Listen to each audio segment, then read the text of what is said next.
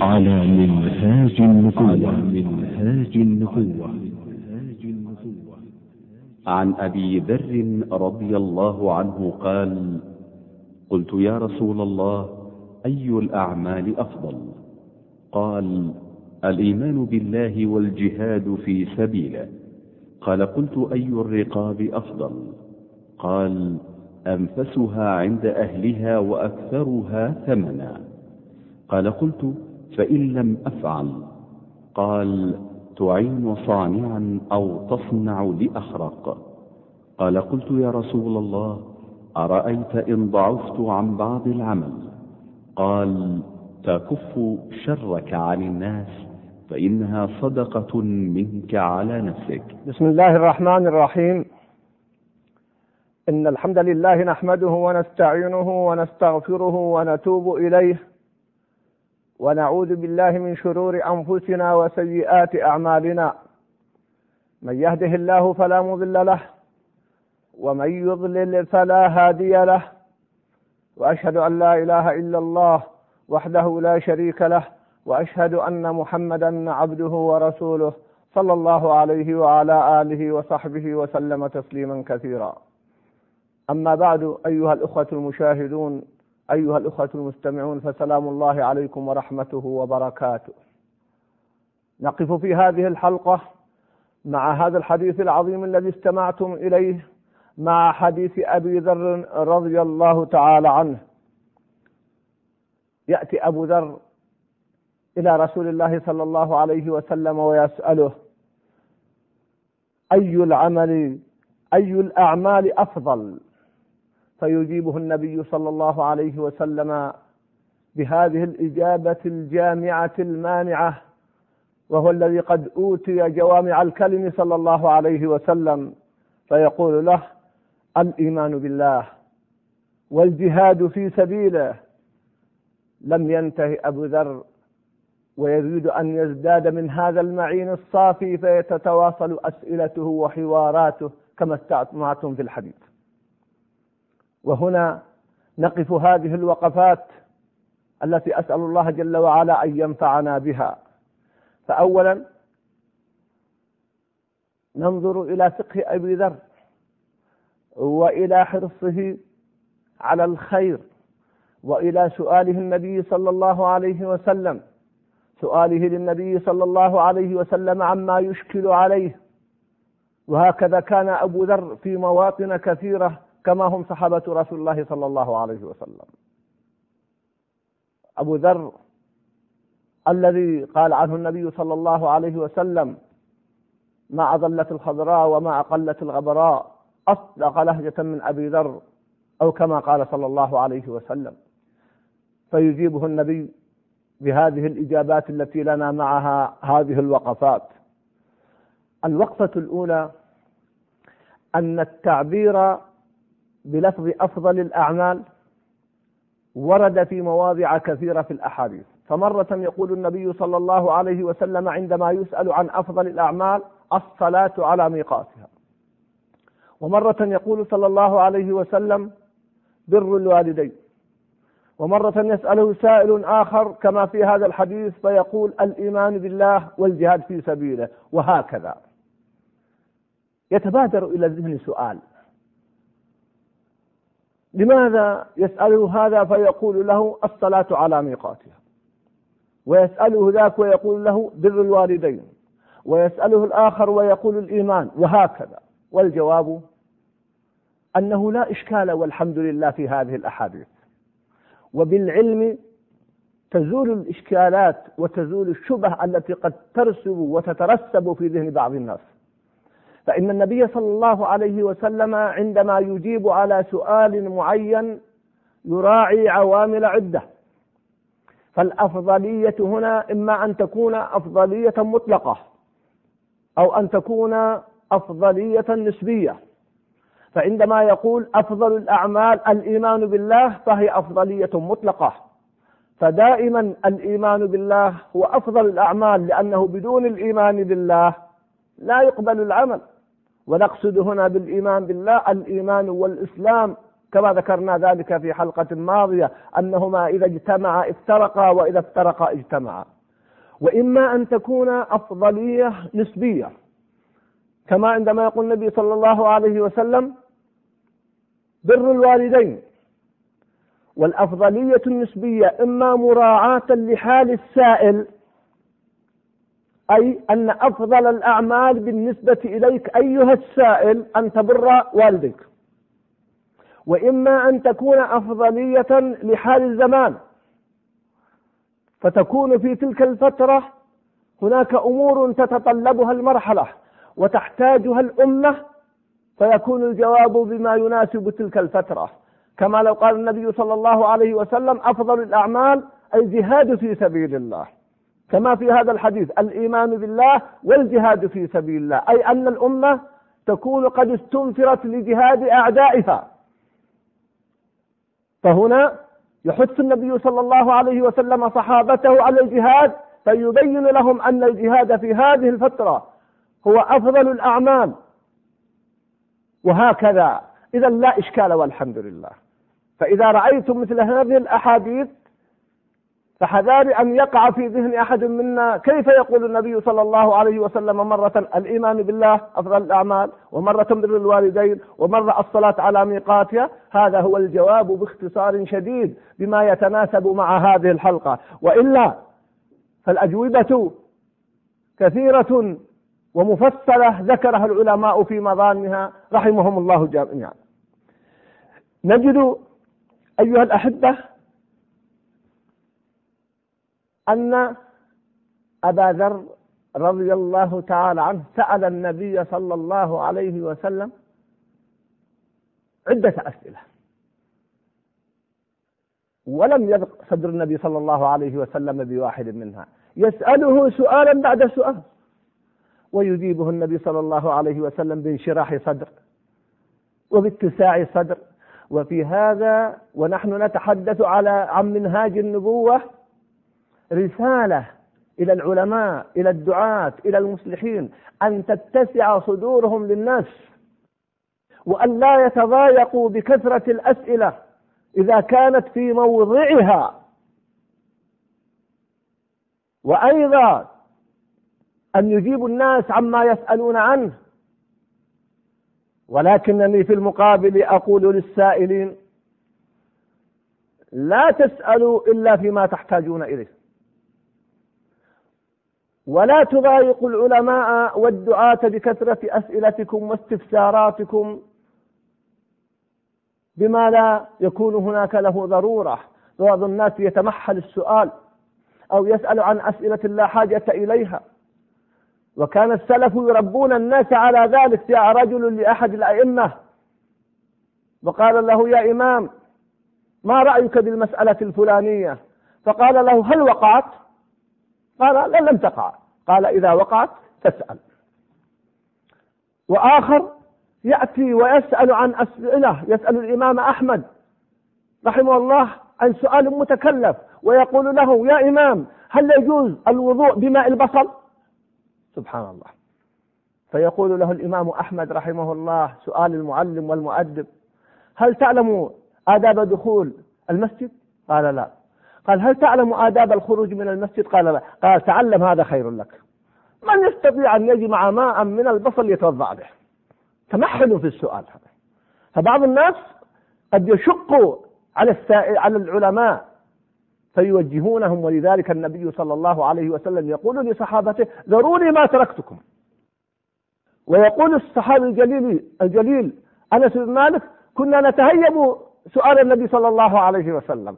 ونفرح إذا جاء الأعرابي من أهل الباديه الأعرابي العاقل فسأل النبي صلى الله عليه وسلم من أجل أن نستفيد من إجابته. اذا هما أمران. أمر يتعلق بالمسؤول وهو العالم أن يتسع صدره. وإذا رأى ملاحظة من السائل أن يوجهه كما كان النبي صلى الله عليه وسلم يوجه صحابته وكما وجه الإمام أحمد هذا السائل وكما وجه الإمام الشافعي ذاك السائل وهكذا.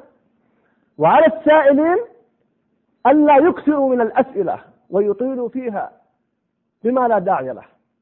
ثم يأتي من الوقفات الإيمان بالله.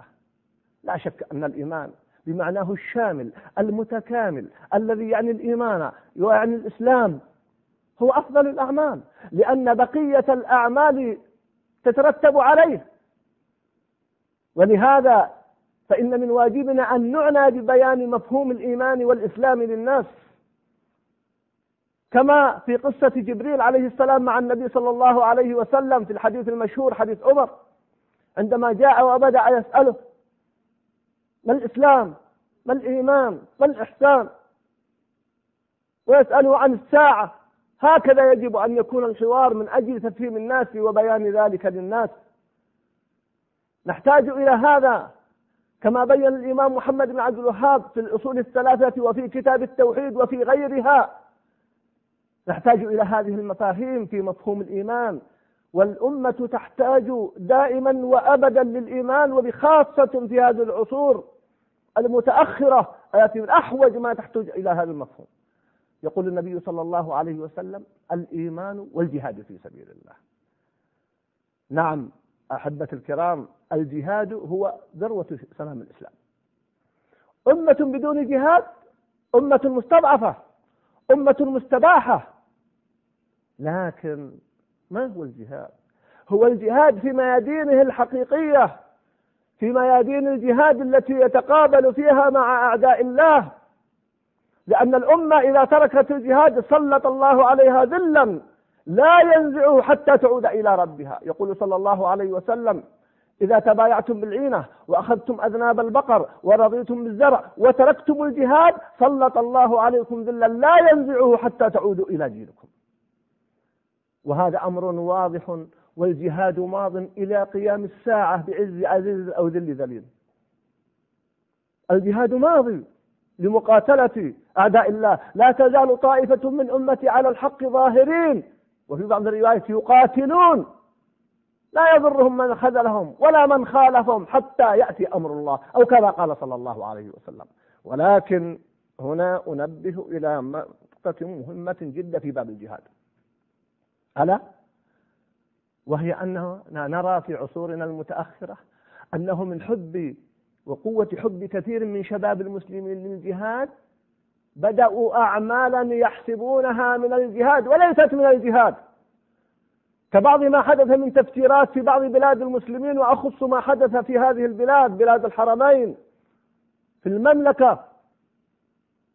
والذين قاموا بهذه الأعمال يرون أنها من الجهاد وهي ليست من الجهاد.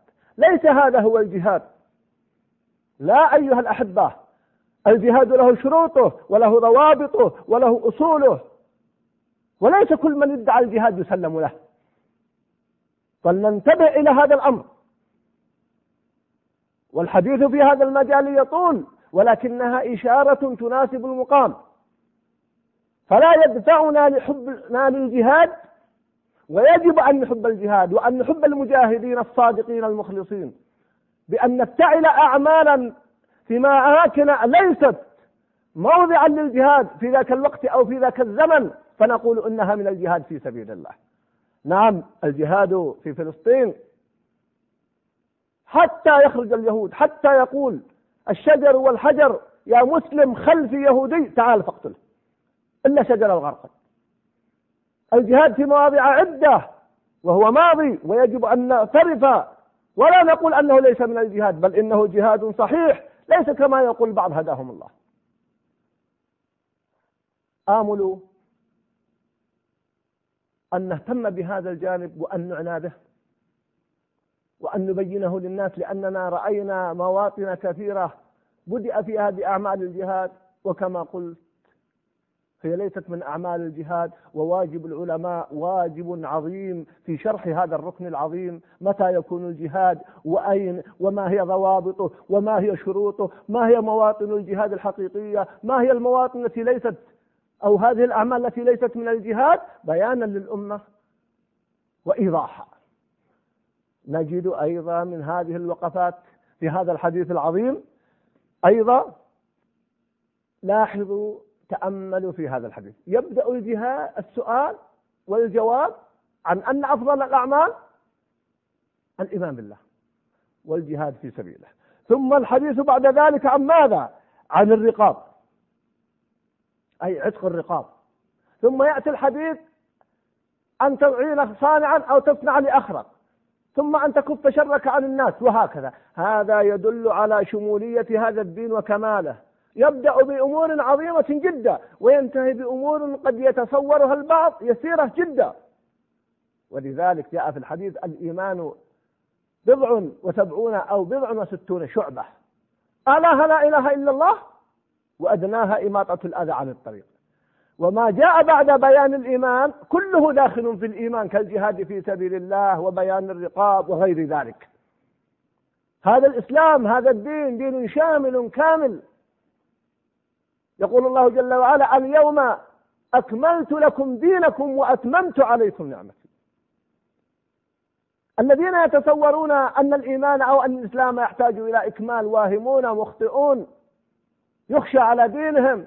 دين الله كامل وهو دين البشرية وهو دين عالمي. وجعل رسالة محمد صلى الله عليه وسلم رسالة آخر الرسالات. لماذا؟ لأنه جاء بالدين الشامل الكامل. والله جل وعلا عليم حكيم. نجد أيضا من هذه الوقفات أيها الأحبة الحديث عن الصناعات أن تصنع وأن تعين صانعا أو تصنع لأخرق. الله أكبر. هذا هو المجتمع المدني. أن تتكامل وأن يتكامل المجتمع. ما أحوجنا إلى هذا الفهم. يؤسفني أن أقول أن بعض ما ورد في هذا الحديث أن تعين صانعا أو أن تصنع لأخرق يعتبره البعض مسبة وعيبا. يعيبون بعض المسلمين لأنهم يعملون ببعض الصناعات. ويقولون هذه صناعات دونية ويجعلون المسلمين شيعا وأحزابا وطبقات. هؤلاء كذا وهؤلاء الصناع. لا كله من الإسلام. وهذا دين عظيم. يعطي العمل قيمة ورفعة. وهناك أناس. من حقك يا أخي ألا تعمل إلا العمل الذي ترى أنه مناسب لك ما دام من أعمال الدنيا. لا نجبرك على عمل لا تريده لكن أن تحتقر الآخرين وأن تسيء إلى الآخرين وأن تنبذ الآخرين لا. هذا ليس من الإسلام. وهذه من عادات الجاهلية. أن يميز الناس بسبب أعمالهم وبسبب أصحاب الحرف وأصحاب المقامات أصحاب كذا لا. يرد عليهم هذا الحديث. ويبين النبي صلى الله عليه وسلم أن هذه الأعمال من أعظم الأعمال. ومن أفضل الأعمال أن تعين صانعا أو تصنع لآخر ويأتي في آخر الحديث يقول فإن لم أستطع يقول أبو ذر يعطيه هذا الجوانب المانع الجامع صلى الله عليه وسلم الذي كما بدأت حديثي أقول أعطي جوامع الكلم يقول له وأن تكف شرك عن الناس صدقة منك على نفسك. الناس يتصورون أنه إذا كف أحد شره عن الناس صدقة على الآخرين أنه كف شره عنهم. لا يوجهنا النبي صلى الله عليه وسلم بمعنى أعمق وأشد. وأن تكف شرك عن الناس صدقة منك على نفسك أنت. فهل نحن نكف شرنا عن الناس؟ بعض الناس لم يكف شره عن جيرانه. لا يؤمن لا يؤمن لا يؤمن. من لا يأمن جاره بوائقه. بعض الناس قد آذى المسلمين والنبي صلى الله عليه وسلم يوجه إلى هذا المعنى العظيم وأن تكف شرك عن الناس.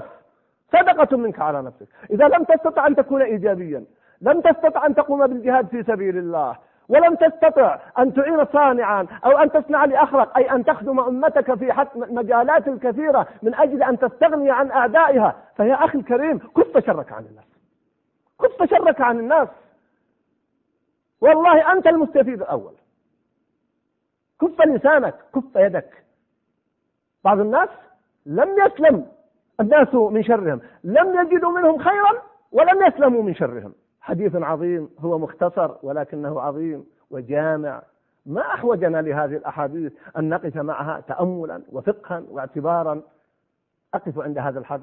أقول قولي هذا وأستغفر الله لي ولكم. والسلام عليكم ورحمة الله وبركاته. وصلى الله وسلم على نبينا محمد وعلى آله وأصحابه.